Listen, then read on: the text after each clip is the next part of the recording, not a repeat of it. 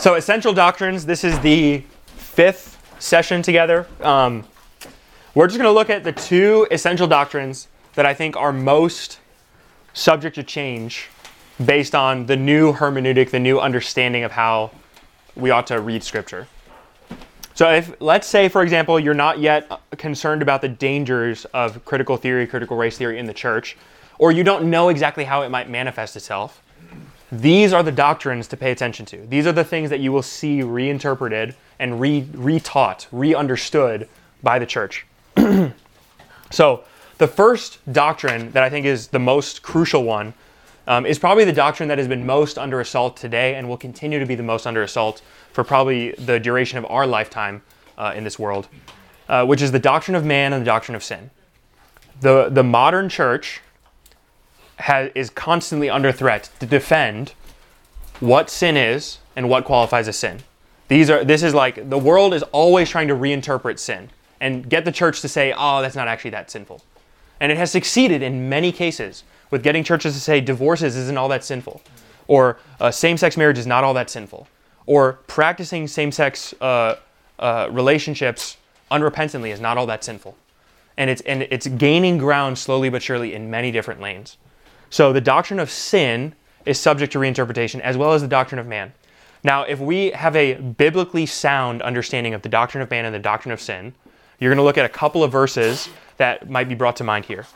The first, uh, I'm, I'm not going to insist that you turn there, but I'm going to paraphrase them, and I'm trusting that if you doubt what I say, just go to the verses, look at them yourself, and examine them for yourself. Genesis 3 is the first text of Scripture that tells us about what man is like.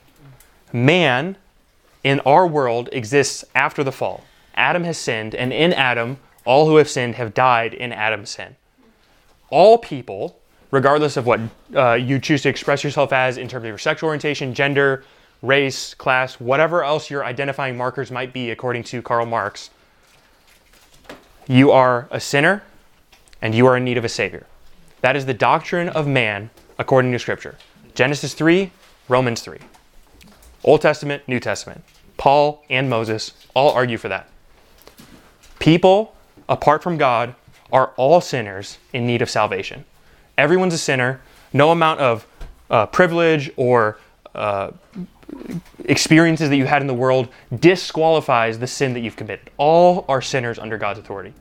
Some have committed more heinous sins than others, but where you have sinned in one violation of the law, you are guilty of all of the law. All people are sinners. Now, for classical Christianity, that doctrine of man and that doctrine of sin is not a problem because we also have the doctrine of Jesus Christ and salvation. So whether whether that all that I just said sounds really harsh, that all has to be understood in the fact that Jesus Christ comes as the antidote to that problem in our classical understanding of these things. Um, so for, for a text on this, uh, you can go to 1 Corinthians 15. Uh, you can see that in Adam all die, in Christ all are made alive. In Adam all die, in Christ all are made alive. Everyone who identifies in Adam is dead in Adam. Everyone who chooses to identify in Christ is alive in Christ and is a new creation. The doctrine of man and the doctrine of sin, according to Scripture, is that all people are sinners and all people can receive salvation. The doctrine of man and the doctrine of sin under uh, critical theory and those power structures says that whether or not you sin depends on modifying factors, multipliers, if you will. The more oppressed you are, the less likely you were responsible for that sin that you committed. How we saw this play out last year is stealing was totally okay if you were considered part of the oppressed group. You can steal, you can loot, you can riot, you can do whatever you want because you're part of the oppressed group. So all of these sins are permissible. In fact, we, we hesitate to even call them sinful. They're just a protest. If you're white and you did the exact same thing, you would be put in prison, rightly so, because those are violations of the law. So the doctrine of man and the doctrine of sin gets reinterpreted through the lens of power structures the more oppressed you are, the less guilty of your own sin you are. And the less in need of a savior you are. You actually don't really need a savior if you're if you're under these power structures. What you don't you don't need a savior, what you need is a liberator. You need someone who's going to come in and shake the bondage of oppression from you. And then you don't get the Jesus of historical Orthodox Christianity, you get the Jesus of liberation theology which doesn't say that you're a sinner and you need a savior. It says that you are oppressed by society, and I will come here to break you free of society. Doctrine of man, doctrine of sin. The next doctrine that gets assaulted, and it's related to these two, and it's very hard to see. Uh, it's easy to see where they differ, but it's easy also to see the overlap as well. The person and work of Jesus.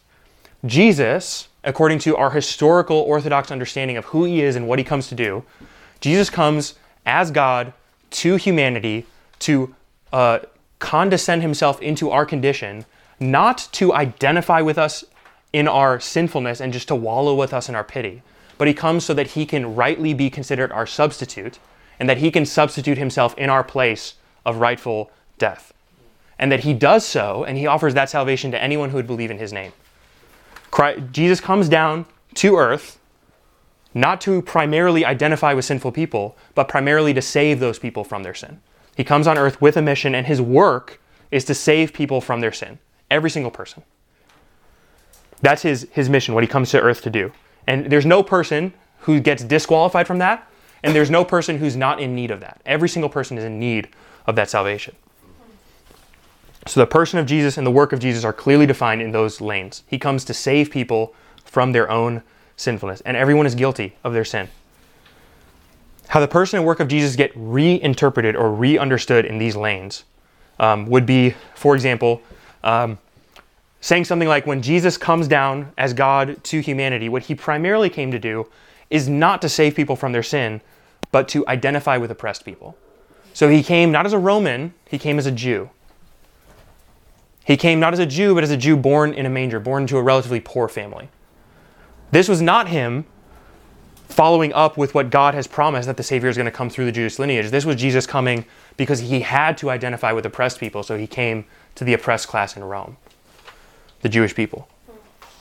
Now, what that ignores is that there's more oppressed classes in Rome, such as women, such as slaves, such as um, Samaritans, who are oppressed by the Jewish people. So Jesus doesn't actually come as the most oppressed, but he comes close enough. And so he identifies with all oppressed people. And his work on the cross and his work in redeeming us is not redeeming us from our sin, but he's trying to show us how we break the shackles of oppression. And he's showing society that the oppression always leads to injustice, because he was killed, after all, by an unjust Roman uh, trial. And what he did when he died on the cross is he showed us exactly where these oppression and power structures lead. And he is calling us, in essence, in his death, to liberate us from these kinds of structures. So he identifies with oppressed people, he dies as an oppressed person, and he shows us in that that this is a wrong system and we should fix it. That's the person and work of Jesus under this new power structure. Now, lest you think that I just made all that up, I, once again, I want to assure you I, I read, I, I studied this stuff. It's not like I'm coming up with uh, delusions in my own head.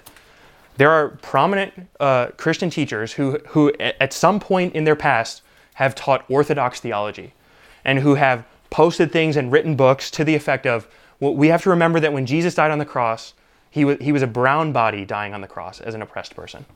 That's primarily Jesus' work. Or what the cross was all about is Jesus emptying himself of his power.